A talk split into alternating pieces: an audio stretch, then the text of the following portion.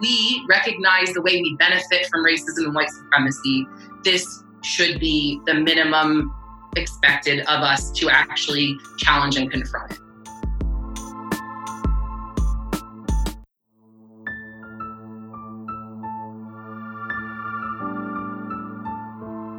I'm Layla Saad, and my life is driven by one burning question How can I become a good ancestor?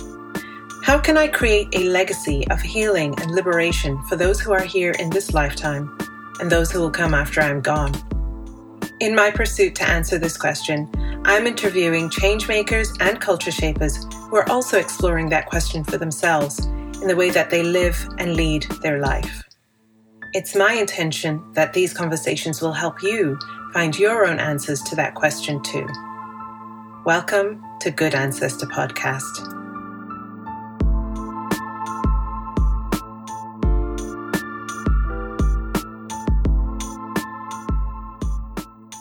Hi, everybody, and welcome back to Good Ancestor Podcast. Today, for episode two of Good Ancestor Podcast, I'm speaking with No White Saviors, specifically Olivia Alaso and Kelsey Nielsen from No White Saviors. Olivia and Kelsey are both trained social workers who have worked in the field for years. Olivia is born and raised in Uganda. Kelsey has spent around five years in country working in various capacities. No White Saviors started as a joint outlet to see many of the harmful aspects of white saviorism in Uganda exposed. Coming from two very different experiences with a common goal, Olivia and Kelsey worked together to confront the issues surrounding global racism and white supremacy. I'm really excited to speak with both Olivia and Kelsey today. Welcome to the podcast, first of all. I'm so happy to have you here. We're excited you've been an inspiration, I know, for our work from the beginning. And you were actually one of the first, I think, people with a bigger platform to really share our work. So yeah. that has meant a lot to us. Yeah. Well, it's incredible to see the work that you are doing and how it is educating, but also really activating. Like you're really taking action. And we're going to talk about what that looks like during this conversation. But before we dive in, I want to begin with our very first question. And you can choose whoever's going to go first. Our first question is Who are the ancestors, living or transitioned, familial or societal, who have influenced you on your journey? Uh, do I need to introduce myself? Yes, please, Olivia. Go ahead. Yes. All right. I'm Olivia Alaso, and I'm a co-founder of the No White Saviors, and I'm based in Uganda. And then I'm a, I'm a social worker by profession. I've worked in the NGO sector. I grew up in Jinja, a town which is loved by very many white people. So I always have so much to talk about when it comes to my hometown because I've seen so much. And what I would say about the answers, I think in Africa, we have so many people that have looked up there's Nelson Mandela. I always want to start with Nelson Mandela because he started it. He's one person on the African continent that started this movement. And to me, as a Black woman or a Ugandan woman, it takes me back to history and I think so much on what Africa as a continent has been through and, and how we've suffered through the white saviorism and how the white savior complex has incorporated itself in our way of life coming way back from apartheid in South Africa and also colonization in Africa. So Nelson Mandela is a father figure. That's one person that I really look up to now that he's dead, but still his legacy lives on.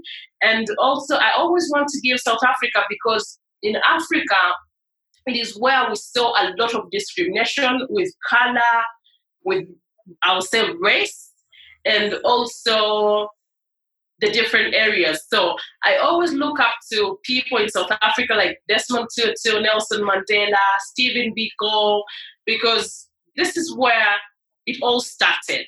Then it spread back on the African continent. It started from South Africa, and then the world, now Africa as a whole, started opening up to the Kwame Nkrumahs in Ghana, to uh, Julius Nyerere in Tanzania, to Patrice Lumumba in Congo. So the people that I look at right now, most of them are gone, but then that legacy that they have left behind, and when we go back to history and what they have done and how they have resisted, and to what extent, and what is left for us now as the new generation. I'll go to the female side of people who have really inspired me. There's Winnie Mandela, and she's also gone right now.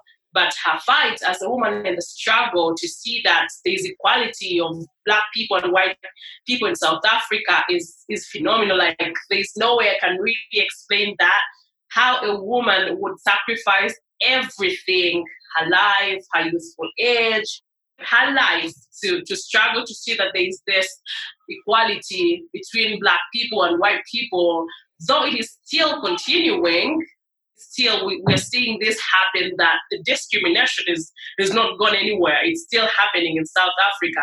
So women like that have also inspired my journey. Those are my ancestors. And also the modern presidents, female presidents that we have, like Johnson Sirleaf. She did a lot in West Africa, Joyce Banda. And I don't want to always look at people who are not on the continent because I want to start with home. These are people who should inspire me to uh, to go far. Or since I was a child, I looked up to these big names, and I used to hear of Nelson Mandela, but I'm like, who is Nelson Mandela? What did he do? So, like studying through academia and getting to know who they were and what they did and how they moved our continent from the dark days to the light days that we see now. So I can't say that we're done with all the dark days. They're still here. They're still here. They do exist. There's some bit of light they brought in for us to see. So such figures right now, as we do this work, when I look up to them, I say there was much they laid out and they left a legacy and wherever they are they would want us to move on to move from where they stopped so that we could continue from there. And in case, in case one day we leave, we leave the world, what do we leave? We leave other people taking on this. So this is a struggle that will continue and continue for generations because we don't know if one day, one time, Kelsey and I will be equal in the actor sense. I don't think. It's going to be a continuous process, like since way back. So such people, I always want to begin with home before I jump into the Martin Luther King. Yeah. I want to begin with people on the African continent that I feel inspire my journey and make me feel that I was designed to also stand and represent my people because if they did it, then I can also yeah. do it. Yeah, basically that I look up to the African people because I know Africa's come a long way and we are still here. And we have so much to offer. And through our ancestors we are able now to come up and stand up and speak you know. We didn't have this voice so many years ago but because they showed us that we can also lead the black movement we can stand and say you know what guys? This is wrong as black people as african people we don't agree with what you're saying because they have laid that foundation for us.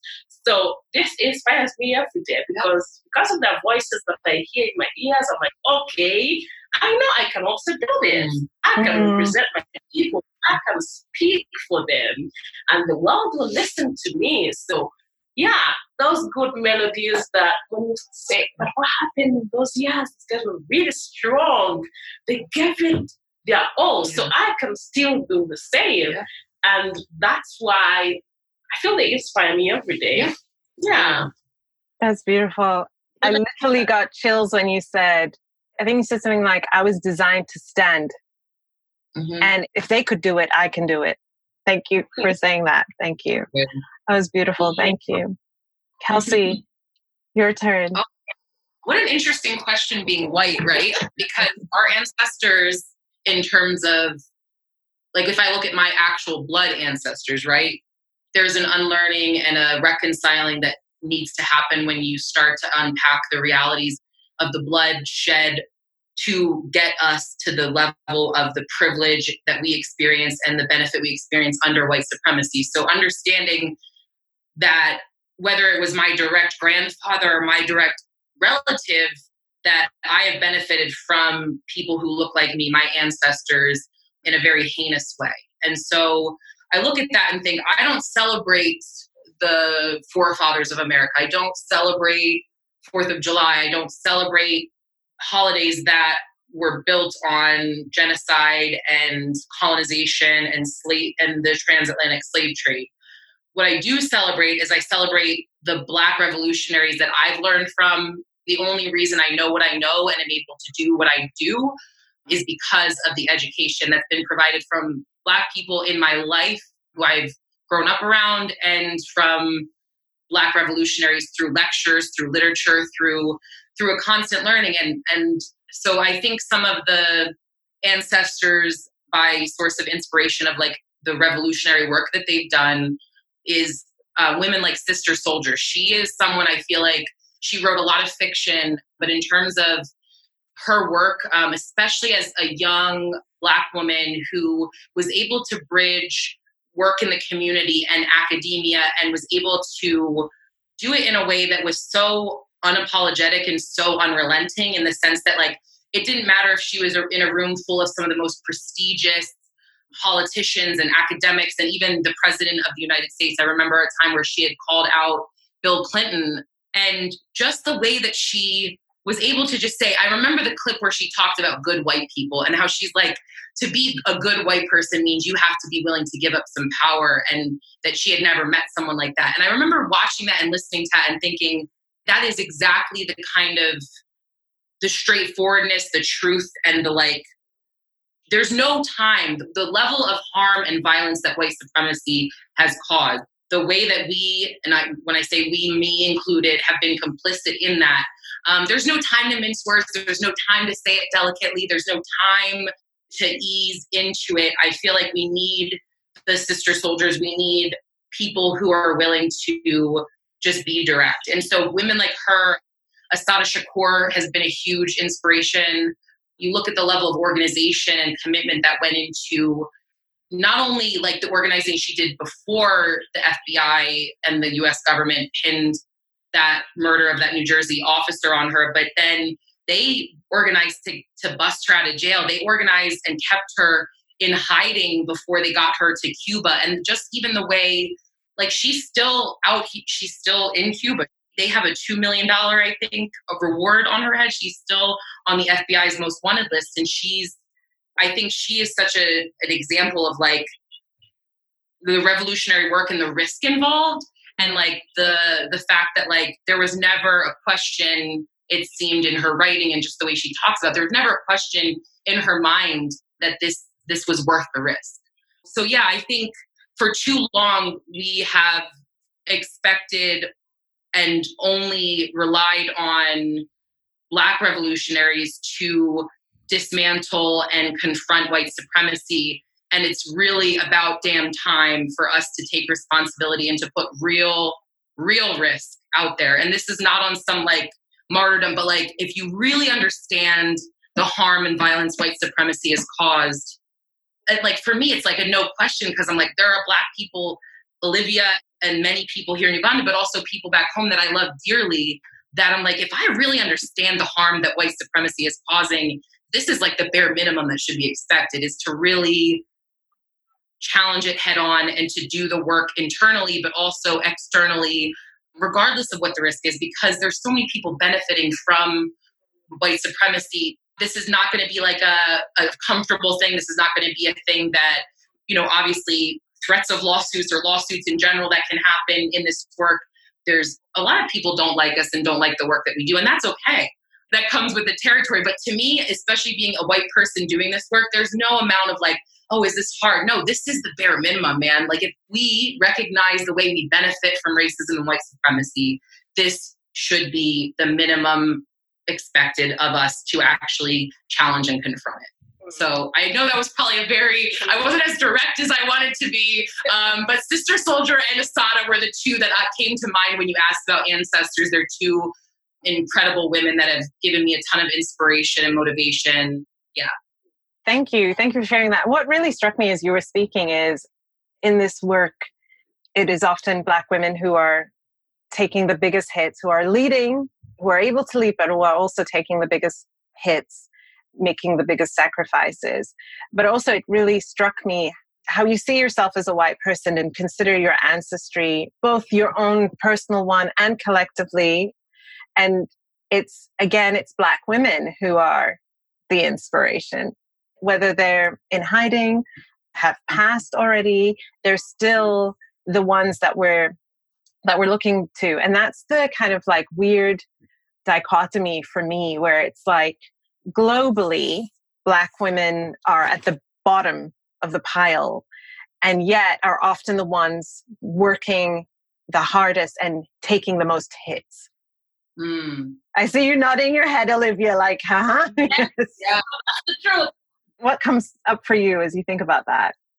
Uh, when I think about that, I think that for so long, the voices of Black women have not been lifted. And we can see this in so many spaces when we come to the NGO world. I want to give that example because I know what happens there.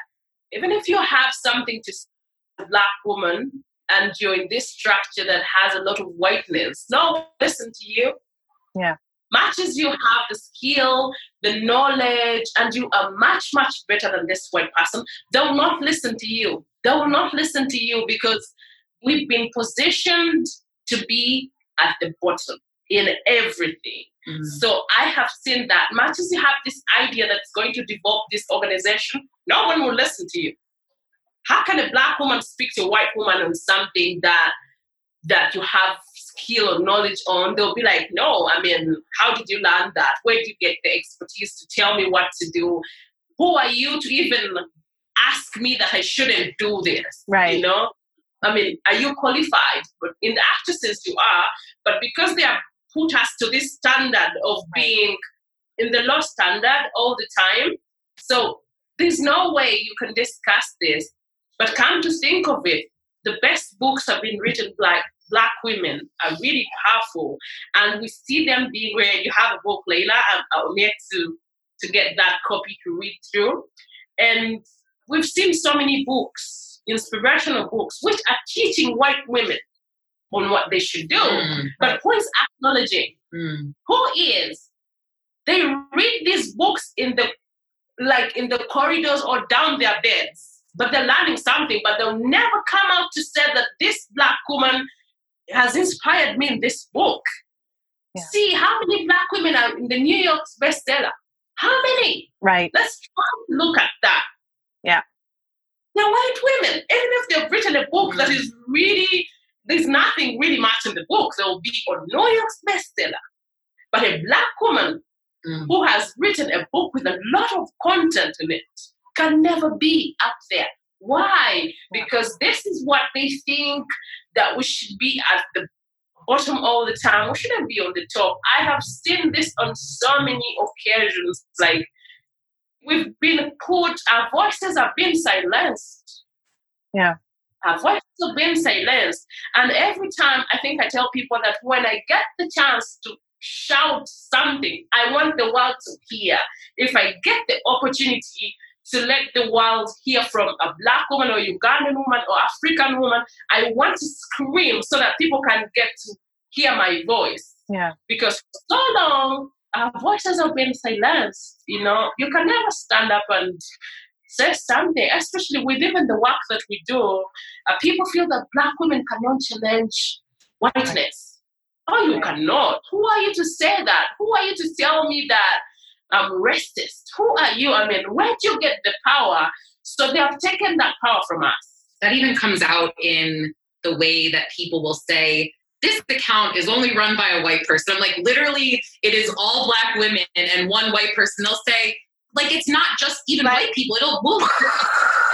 like, so, like, you can see how many videos, how many interviews, how many yeah. with Olivia and with, and like, but that is white supremacy, right? That idea that this, the ability to articulate, the ability, the unapologetic way that we challenge it, I think is so different from mm. what people expect or or anticipate that they're just like, of course, oh, this must be a white woman doing this. Like, like right. it's just so. Oh man, we know what it is though. We know what that is. Right, it happens often. Right. So for people who are have never heard of No White Saviors. What is the sort of birth story of No White Saviors? How did you come together? How was it born? On a fateful day at a clinic in Jinja, I was holding a black baby. this is real. Like when we talk about white saviorism, man, I was in it and I thought I was different because I had talked about anti-race. I had like taken an anti-racism course in undergrad and I had, you know, had black friends and like all the things that you're like, I grew up and I wasn't in just this like white bubble that a lot of other white people I knew were. And I was, I voted for Obama and I'd come to Uganda and I wasn't just there for a short time and taking selfies with random kids. So I was different, right? I went and got my undergrad degree. But like that is what we are so famous for with like within the anti-racism world as white women is like being able to say, well, ah, that's not me. So Olivia met me in my peak white saviorism. And you want to take it from there? yeah. So I have a son. He's called Deborah James. And that time he was sick and went to this clinic and he was sitting. His blood sample was taken. So I'm sitting holding him and carrying him. And then I see a white woman carrying this black child. And I'm like, mm. I looked at them. Then for a while, I'm like, okay, let me go and ask her. Then I asked her, so what's wrong with the child? And so, oh, this child is here to take one tests and they're sick. And okay, what do you do? And how come you have this child? What do you do in Uganda? Because I was, I grew up seeing white people in mm-hmm. Jinja moving with black children. So I said, all right, this is the opportunity for me to ask this white woman what they're doing with this child.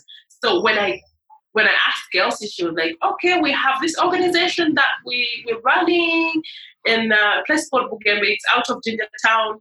And this is what we do. We, we keep children in families. I'm like, okay. Mm-hmm. Then I told her, I actually want to see more of your work. What do you do? What is there? And she's like, oh, you're welcome. And she asked me, what do you do? I said, I'm a social worker by profession, but I just had my baby and I've been caring for him. It's he's now a year. So, but I'm I'm available if there's work because she told me, oh, we are hiring a social worker. I'm like, okay, fine. I will check on the work that you guys do, and then this is how we started. So I went to see the organization. I saw it, and I started working with Kelsey. And that time she was my boss. You know, wow. she uh, she was Yes. Mm. And as we work together, there's so many things that I saw personally as Livia, and I addressed them. I mm-hmm. told her, I called them on most occasions and said, Kelsey, I think this is how we do this. In Uganda, we we don't eat posho and beans the whole week. No.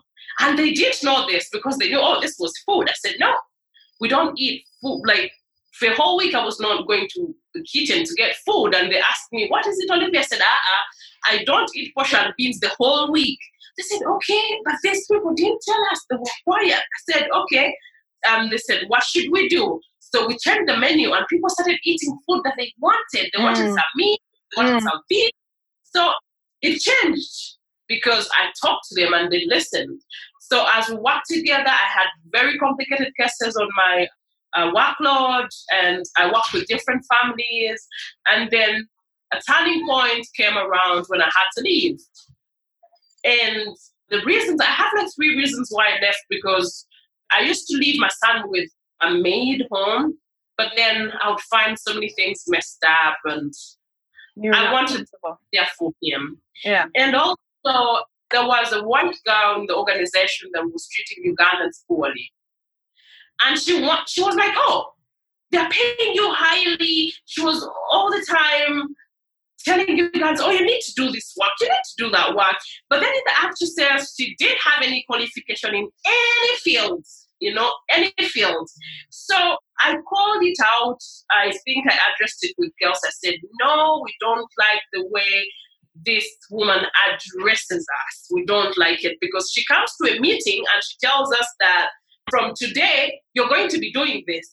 And then she asks us, What do you think? And I'm like, What do we think? You've already decided mm-hmm. what we should do. Right. So I, I still, and then what was so difficult was that the organization had two people, two founders of the organization. So the, the other side was in favor of this white girl.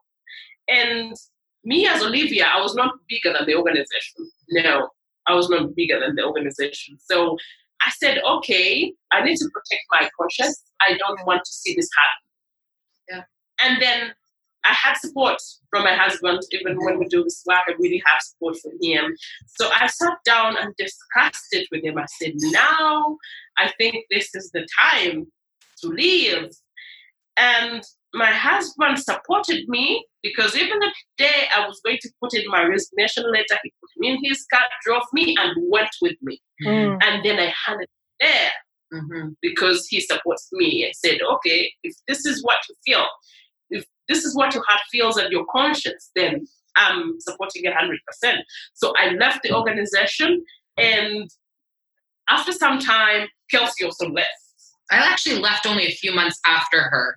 Yeah, so she also yeah. left, but then we we continued like talking, mm. talking and keeping the conversations, and also this would have been 2015. Yeah, around yeah, there. 2015, and also seeing that Kelsey was now opening up and discussing openly about what she had seen. And she continues to say that she's part of the problem and she'll still be part of the problem. So by her addressing some of these things, got me thinking, I'm like, okay, she gets it.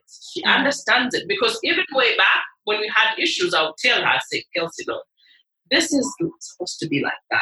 This is not supposed to be like that. But then this was an organization that was funded by a church. And one of the founders was a daughter of a pastor from the mm-hmm. church where the funds were coming from. So there, there was nothing I would do. It was bigger than me. And so some decisions were hard to make. Mm. You know, they were hard to make because so I said I moved away and then I stayed in contact with Kelsey. She started posting about it. So we kept the relationship and we we were talking, we were discussing this and Sharon too. And then Sharon, she's a Ugandan in Finland. She also started up an organization in Jinja. She went through so much as a Ugandan woman, opening up an organization. You're you're not on standard with the white people, so white people have to fight you on that. You're not doing things the right way. You're corrupt. That is one thing. You're corrupt. Mm. You know that, that, kind of thing. And this so is such a this, this is such an African stereotype, right? Of the corrupt yeah. African, right? Yeah. So after such conversations, we said we need space to begin talking about this. We need space to, to hold people accountable for the things that they think they do in the dark. Yeah. But we actually in this darkness, we are there. Yeah. So we should just open up these curtains and the light comes through for the world to see that these things are actually happening. So they were so normalized. Yeah, in it was so normalized. It like, still is, but it's getting less. So that's paying yourself a much more salary and also thinking that you can replace Ugandans at your own because someone has come in and said, Hey Leila, you're doing this and you're like, Oh, if you don't want the job, you can leave. I can replace you. You know, that kind of right. thing. So we all saw this and started discussing on Facebook. And then we said, okay.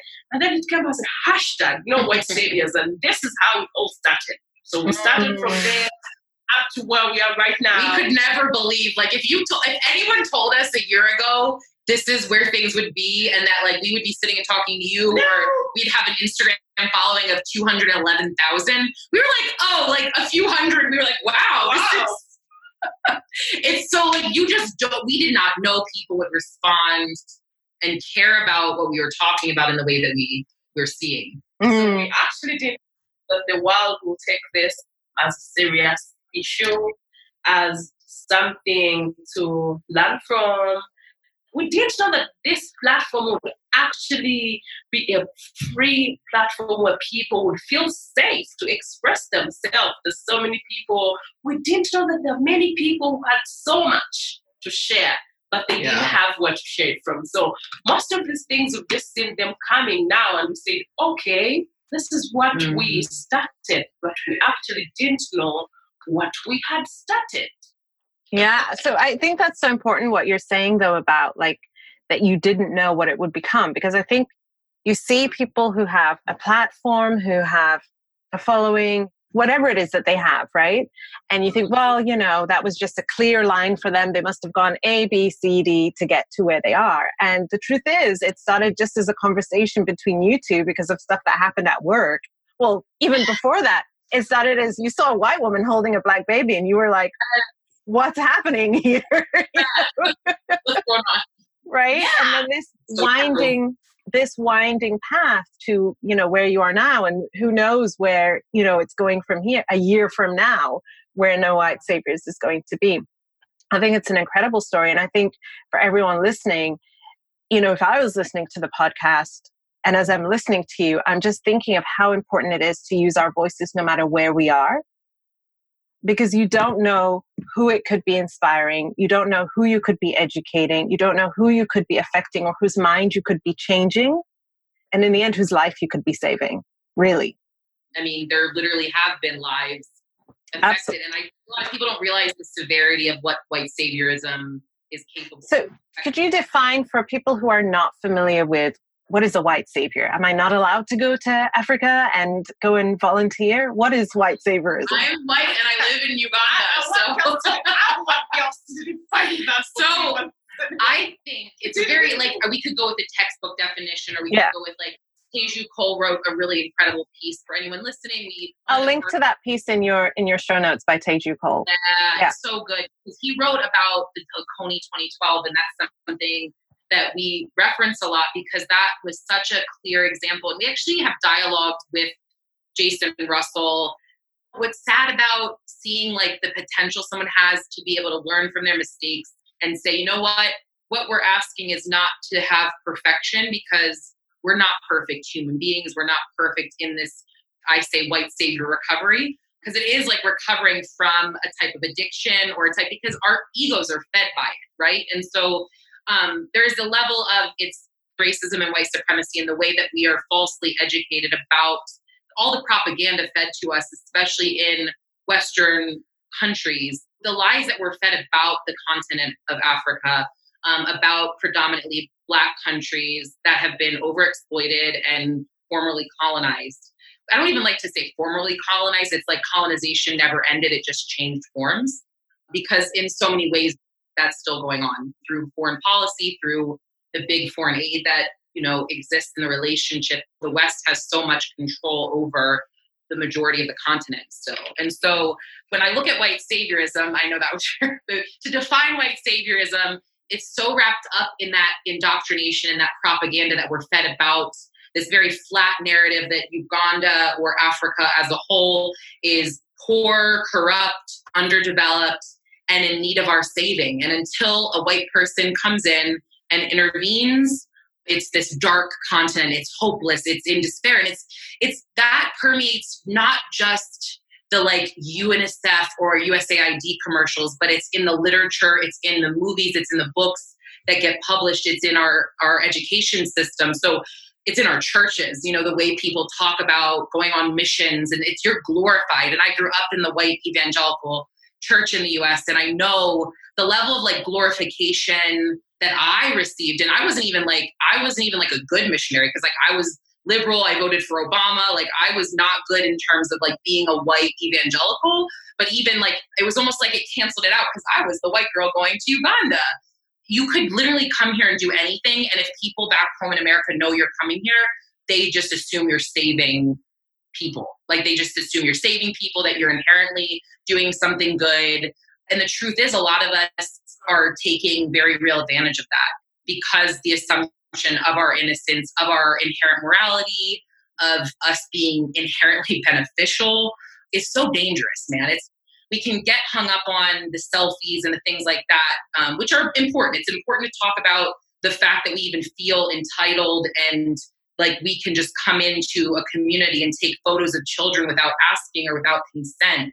But that's like in terms of like the real severity of what white saviorism is capable of it's rooted in the same place of renee bach who we'll get into coming to uganda and feeling like she could practice medicine on children without any formal medical trainings i think it's more sinister because of the fact that it's it's disguised in charity and humanitarian work and doing good. But it really is just such a clear manifestation of racism and white supremacy. I think in some ways it can be harder to combat because people like myself can disguise it and justify it by saying, but I'm doing good and with our good intentions, right? So we're able to bypass it and say, well, and that's only a luxury given to white folks. Um, right. I've never seen anyone else get that type of like like get out of jail card essentially. Oh well, you you're white and you killed hundred plus children, but you meant well and God called you. So I guess it's not that. But yeah, sorry if that was not a very, it was not very concise. No, that was that was great. A big part of my heritage is, is East African. The other part is Middle Eastern. And so, but I grew up in the UK and I wasn't born in Africa. I didn't, I hadn't traveled to Africa like that I'm aware of to have memories of until I was a little bit older. Went as a baby, but I don't have those memories. But I know that my first understanding of Africa was seeing comic relief ads, was seeing things, you know, on the TV like we need to help the poor, starving Africans. And so I grew up in a as a little black girl in a very white community. And so mm-hmm. I know that a lot of my own process of coming to form my self identification was very complicated. And so I can remember a time, even when I was like, let's say 18, 19 years old, when I was like, maybe I want to do a gap year. Maybe I want to travel to South America or Africa to go and do volunteer work. Like, I want to go do good in the world. I'm black. and it's that same concept of because I'm from the Western world, that somehow I need to go mm-hmm. to these countries to save these people, to help them. Mm-hmm. And so often the intention is not that in your mind, right? The intention is not that for a lot of people, but that's really what's behind it. It's the conditioning and the understanding of what do these black and brown countries look like? You know, what is their economy like? everyone is poor apparently it's the dark continent apparently and we're not shown the technology the culture the architecture the how so much of what we consider modern civilization today is born from there. And so it's been interesting for me sort of reflecting on my past you know because as you said absolutely no one's perfect and nobody woke up woke right? Like nobody was born knowing everything. right? It's interesting though, because white saviorism is this space where white supremacy and religion often meet. So you talked about your evangelical background. I know that a lot of yeah. white saviorism tends to stem from, when we're talking about Africa and missionary work, coming from evangelical Christians who are wanting to serve Jesus yeah. and do good. And I want to make very clear to anyone listening this is not a critique on anyone's religion or religious beliefs or anything like that. But I think it's very important for us to really take a critical look at how do religious beliefs that are steeped in white supremacy yes yep contribute and cause such terror it's not just the dehumanization of going into countries like this and thinking that you know better than the people on the ground, right? Like it's not just at that level. Children are actually dying. So you mentioned the case of Renee Bach, and maybe you can talk a little bit about that for people who are not familiar with this case. Yeah, she's a missionary, I think, up to now. She came to Ghana at the age of 18. And what she writes, she says she had a call from God to come to Uganda. So she started with them, I think being a volunteer on some in some orphanage in Jinja. She started a feeding program to feed children in the community. And, and in most cases, I'm like, yes, this was a good idea. Yes, feeding children, yes, children need food. Yeah, this is a good thing. And then with time, she developed the love of treating children, going beyond. And she started treating Ugandan children with no medical practice and doing all these like clinical experiments on children, kind of letting them transfusing blood and all sorts of medical, you know, activity. And let us look where she comes from. She comes from God's call. This is where every time I ask myself, I'm like, why will God call black people or African people to go to America and answer, you know, I'm just, I, I, went for that day. That's the truth, Layla. Like, everywhere. I oh, never thought about that. I never thought about that. Honestly, so I'm like, God, the God of justice, the God of everyone, the God who loves everyone, yeah. visit everybody in their dreams. But I'm like, when is this God coming to my ears and telling me, Olivia, it is time to pack your bags and go to the United States and begin this work? You know? Maybe it went to your spam inbox. yeah. So everybody comes to Africa, uh, and most times in the name of God, and and after such harm, people stand and say, "But she was doing good." And okay, yes, if things did go wrong, but so many children were helped. But let us look at the children who died. If it was back in Virginia or anywhere in Europe, will they accept that? They would right. not. Right. You would sit in prison.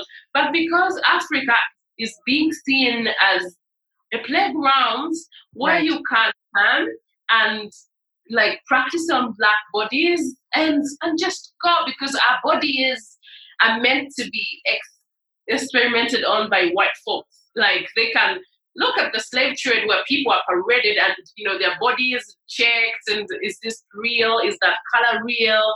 And women were undressed in London to see Sarah Baartman, the way she looked and you know have everything. So this all relates back to how we, we are being viewed and people have this mentality has not stopped it's right. just growing it's just growing within like you have to go to africa to test and see if these are really human beings right. you know but serving a wow. god that is a god of equality that sees us black people in the same picture as god but it gives me so many questions that in most times I ask myself that is is the God that white people serve the same God as we serve? Because if it was the same God, mm. then they wouldn't be doing some of the things that they do here. They would have that fear and saying, "Oh, we serve the same God as the black people, as the Ugandans." But then I think there's now a lot of standard in the gods we serve. The God of white people is above everything, is above everyone. It's not an equal God because if it was if what the same in the face of God, then people would not be using the Bible to oppress other mm-hmm. people. Right. Religion is such a powerful tool. Honestly, because if you if we get down to the Bible and people saying that okay you, you can have the little that be happy with the little that you mm-hmm. have be happy with the little that you have but in the actresses people who are telling you this earning more than you are living in very nice houses in very beautiful compounds driving cars but when it comes to you as a black person you have to go by the bible just live off the little you have and be happy you know isn't that so convenient to like say like be happy with what you have because I have the excess and it's at your expense. So God is going to bless you in the afterlife. Meanwhile, I'm blessed on your to your deficit here. Yeah, so That's, so with such people like Renee, let's look at where all this comes from. It all starts from God's call, mm-hmm. and then down it comes to Africa. And when they reach here, they get mm-hmm. to our people in the villages, like the most vulnerable people, the moms, you know, because if it's my aunt in the village, they'll not question when they see girls walking in the village and portraying herself as a doctor. They'll be happy because this is what we've been made to believe that white people are always right. Right. Which is so wrong. Like they're always right. Even if she tells you something, it is the right answer. So people in the in our villages our grandparents when they see white people because this is what is in their mind. A white person has something good to offer. They bring in something good to the community. And they don't see a reason why they would question it because they know white people are always right. So such people like Renee Bach have yeah. taken advantage of these people in the villages because there's no way you can't do this back in America, but in Africa you can do it because no, one, no one is going to ask you, you know, because people are like, okay, why did they accept her to do that? The community didn't say anything. But what do you expect those moms in the village to say? Right. If you find my child very sick, yes, and I see this white woman portraying herself as a doctor, I'll right. just be happy to hand over my child to you because I've seen a savior who's going to. So most people get to target the most vulnerable populations in Africa. And we should not forget that.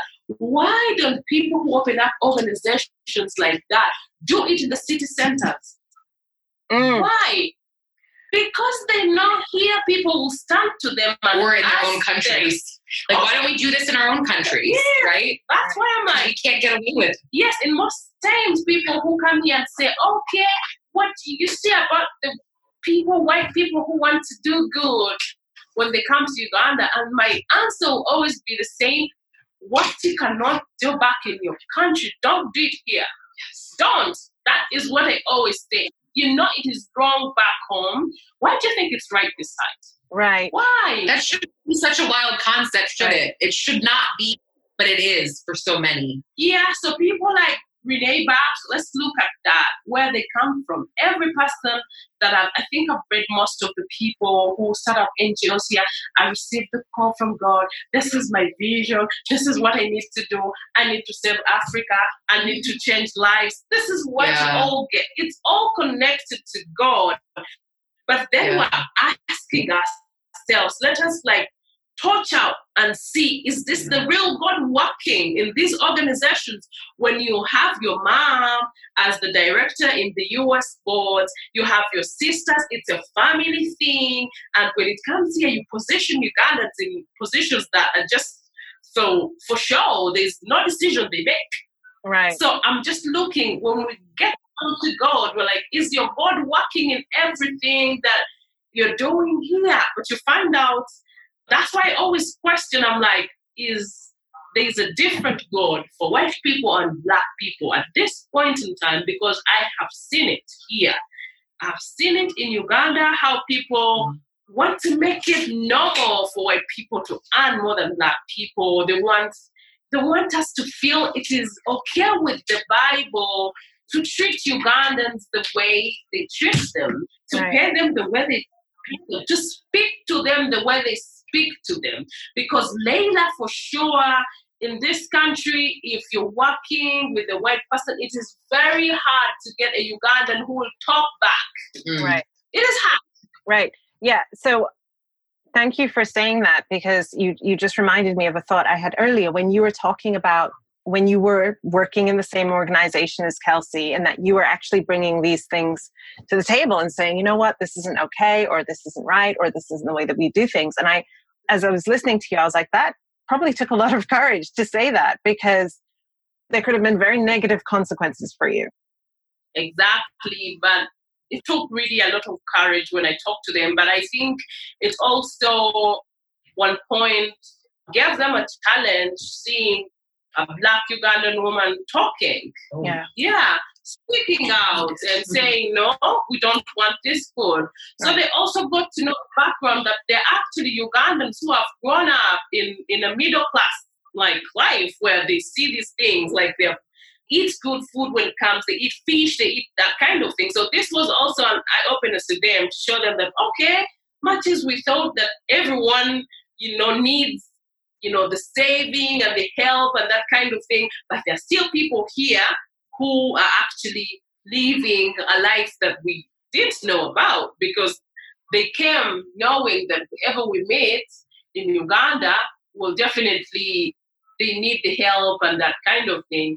Mm-hmm. And also it takes a lot of courage because so many Ugandans cannot speak out because they need their jobs. Absolutely. And that's real very real. It is real. You cannot tell that to your boss.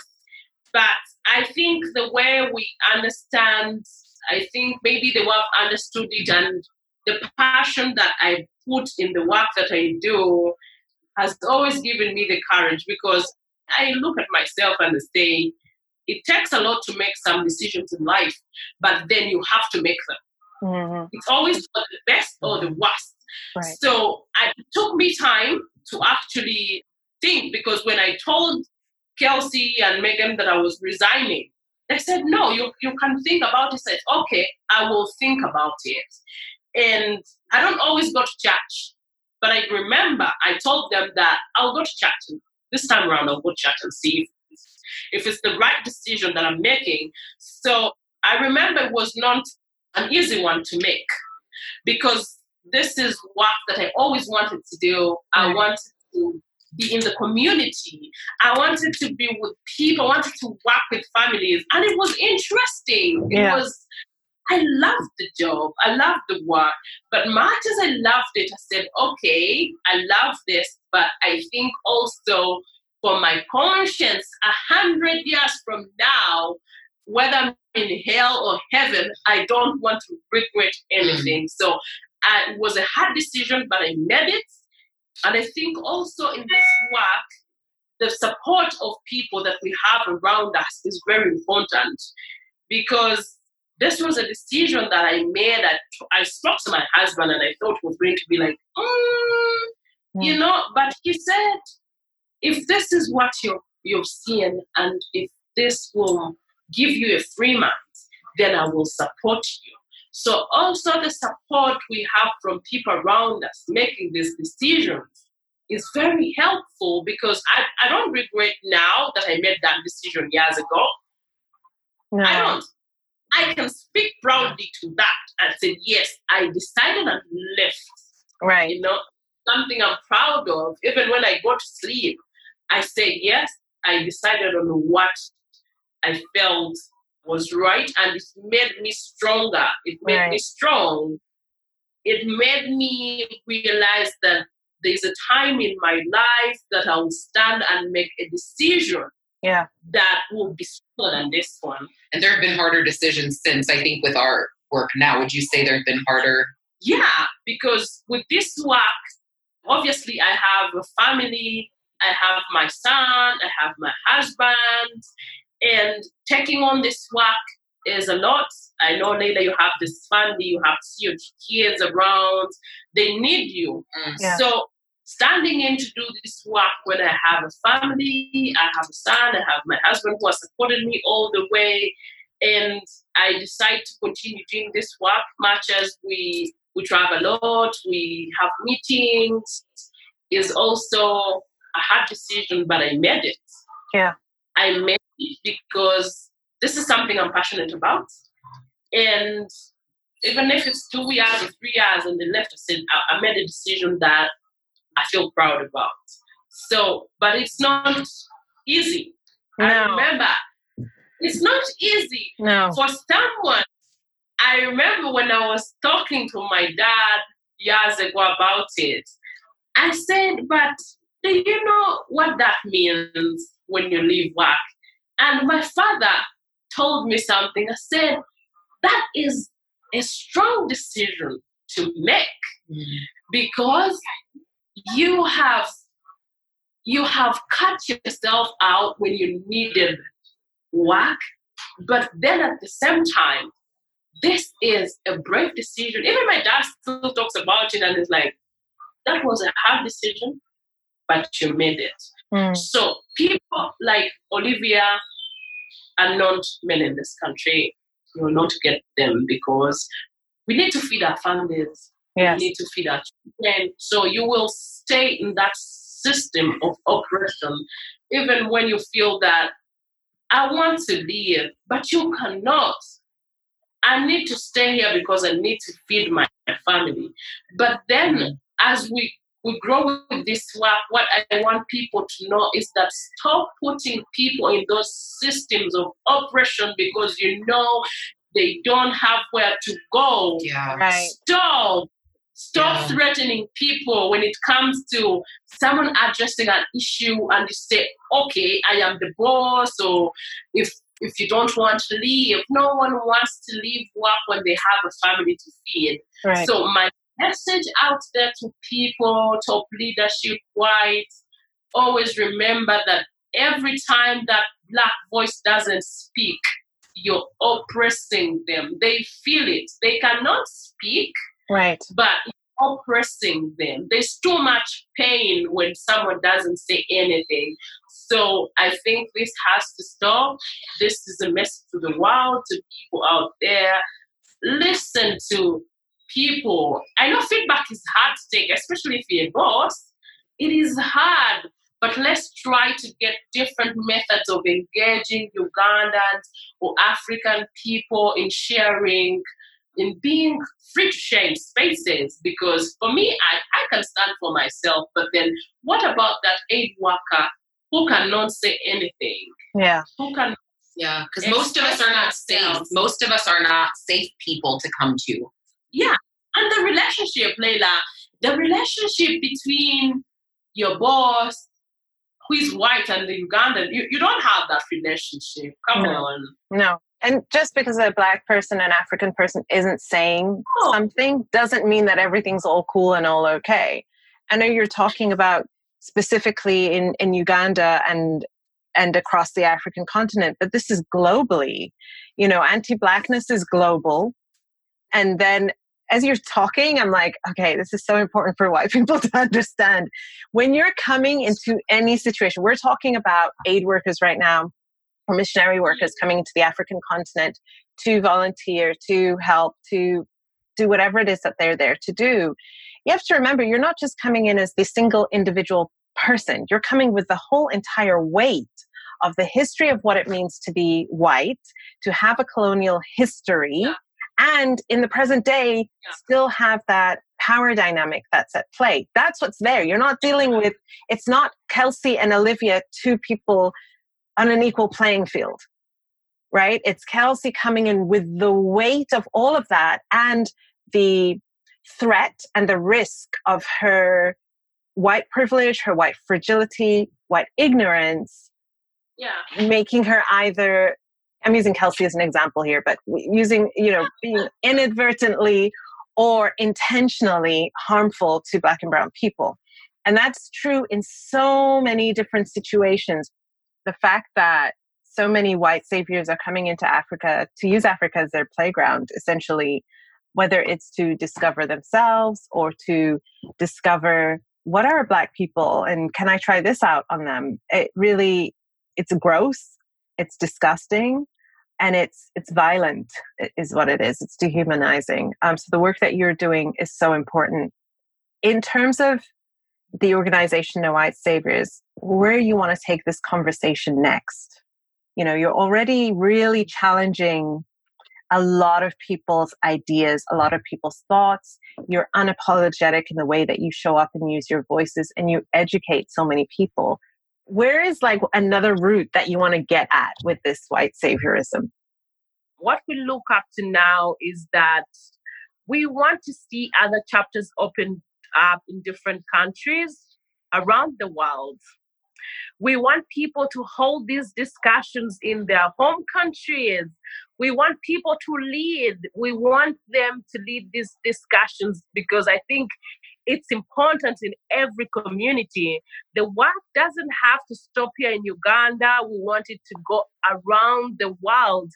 And if we addressing these issues here in Uganda, then someone listening to me from any part of the world can also address these issues starting from their communities.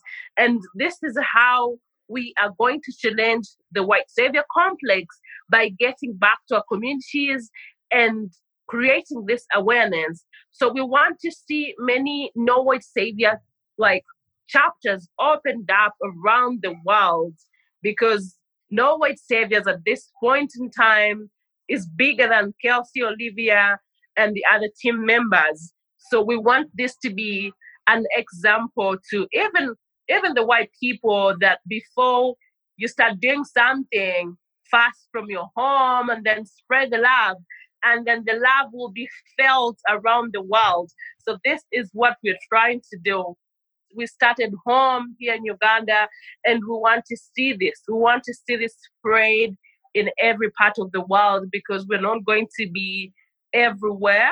We mm. can't be everywhere, and so all we can do is that people can take from our model on how we do things and start this back home. Because this is this is a continuous process. It's not going to end with me or kelsey. It is something that we want to see grow for generations. It is a movement that we started not knowing where it would go but now that we've seen the direction it is taking we want it to be a global movement yes. around the world.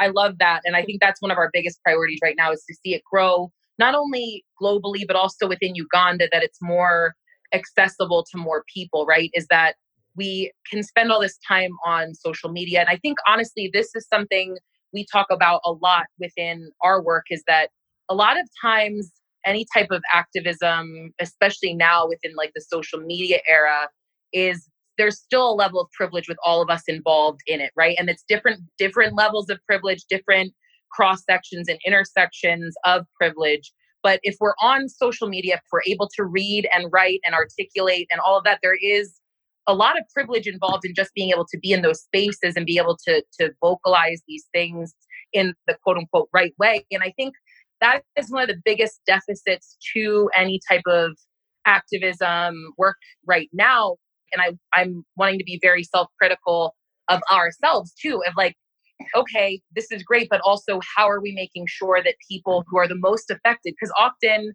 I think the most affected populations most affected people by any form of oppression are going to be the people that are the least able to access some of these conversations right yeah. is that it's not that they're because we have this monopoly on what intellectualism looks like yeah yeah, I just think it can be really dangerous. And we've talked about that as a team because we noticed it a lot. And I think that a lot of it comes out in if people don't have the right language to use. Because even when you see people, and it's not just here in Uganda, I think it's a global issue that a lot of times if people don't have the right language to use or the ability to articulate these ideas, it's a very different scenario when you have a white person or a person of any level of privilege coming into a space and saying, I don't want to learn, I don't want to hear from you, I just want to tell you what I believe. It's another when someone might say something not politically correct or that could be seen as offensive because their language might not be up to date. But that is a huge level of in just like elitism and yeah, pretentiousness within a lot of these spaces that I think we could all fall into is that okay, if you don't have the right language, then you're not welcome to the conversation.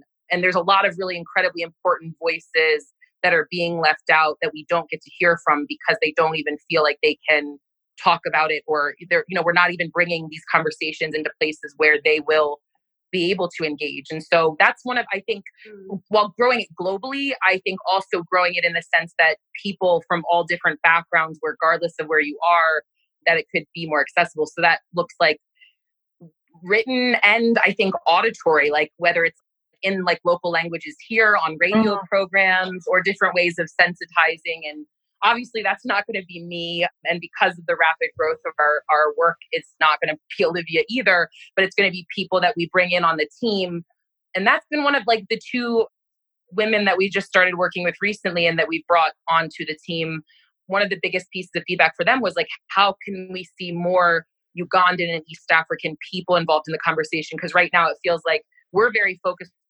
on Uganda, but like our following is very global. And so it's great and it's awesome that it has that reach, but it's also important, I think, to figure out okay, but how many people in Uganda are not engaging or able to engage in this conversation? Yeah, because you know, you think about how no white saviors started and you've had this very rapid growth and, and i can really relate to that because i had that really yeah. fast trajectory and you kind of have to sit back and go hold on i thought i was just doing an instagram challenge and now it's you know a book you know like so it's yes. i'm sure very similar with with no white saviors where it's just had this rapid trajectory and sometimes you know the journey kind of gets ahead of you and you're like you have to stop and say hold on now now that I'm seeing, now that we are seeing what it's becoming, where do we intentionally want to take it? What are our responsibilities here? What do we have the power to be able to do here and to be able to like really consciously choose the direction that you're going in? You're absolutely right. It's amazing to get that global public sort of awareness to your work. And I completely hear you about making sure that the most vulnerable and the most affected and the least able to access the kind of things that you're actually you know sharing are getting the help because that's really who it's for at the end of the day.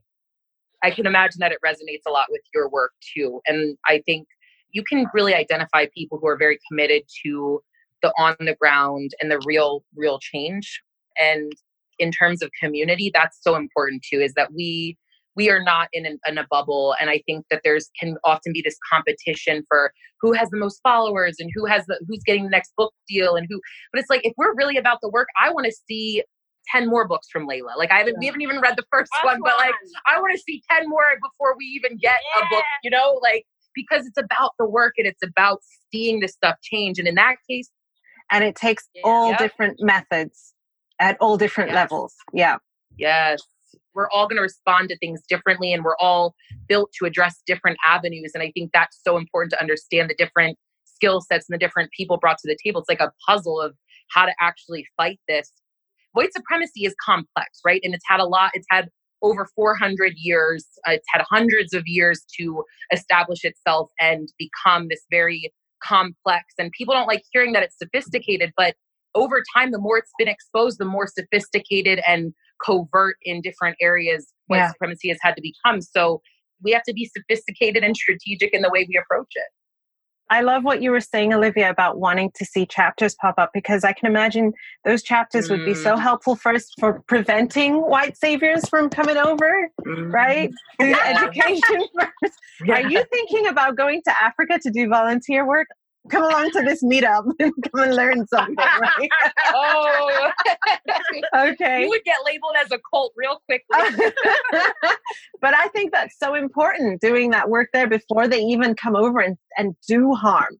And then also, mm. you said, Kelsey, earlier about, you know, white saviors in recovery. So people who have realized, oh, like I went and I thought that this was my intention and I thought this was what was going to happen. And I realized I've actually caused all this harm what do I do with this now?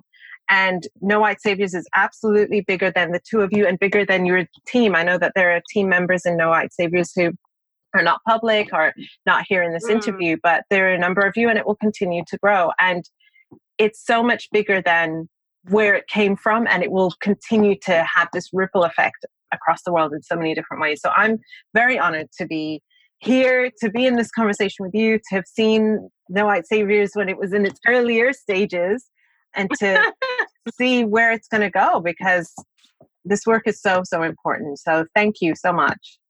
Oh, thank you for thank having you us. Too. It's an honor because we were a fan and followers of you before we even created No White Saviors. So it's a beautiful thing to see this community grow yeah. and to have that kind of support. So thank you. Absolutely. It's mutual. So and yeah.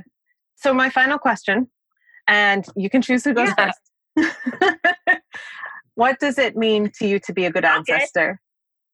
When I think about being a good ancestor, it means taking ownership of past mistakes, both my own and ancest- my ancestors, taking real ownership, reconciling, and committing to doing better, and not just committing to doing better, but actually doing it. Yeah, that's short and sweet to the point. Wait, what it means to be a good ancestor. Mm-hmm. Wow.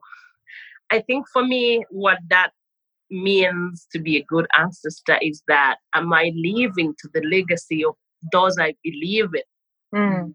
Did I start from where they stopped?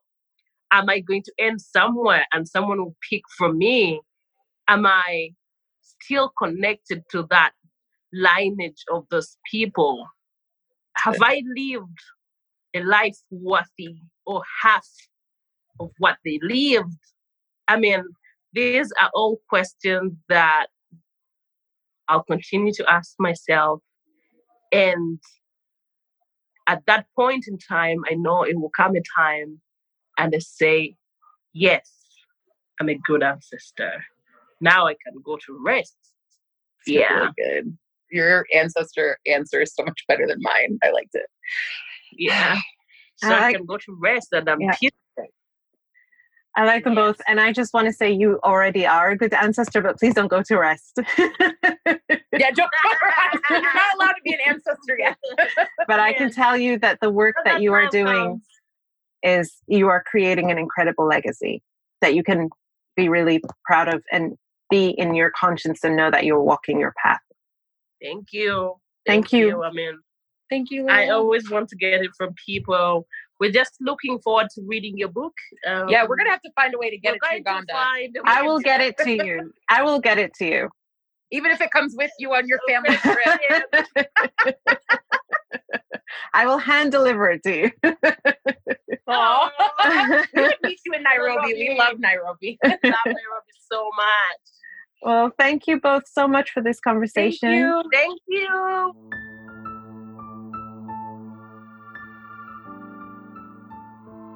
I hope that this episode has helped you gain new insights and find deeper answers to what being a good ancestor means to you. We'd love to hear what some of your aha moments have been from this conversation. You can follow the podcast on Instagram at Good Ancestor Podcast and drop us a comment to let us know what some of your biggest takeaways have been. Thank you for listening and thank you for being a good ancestor.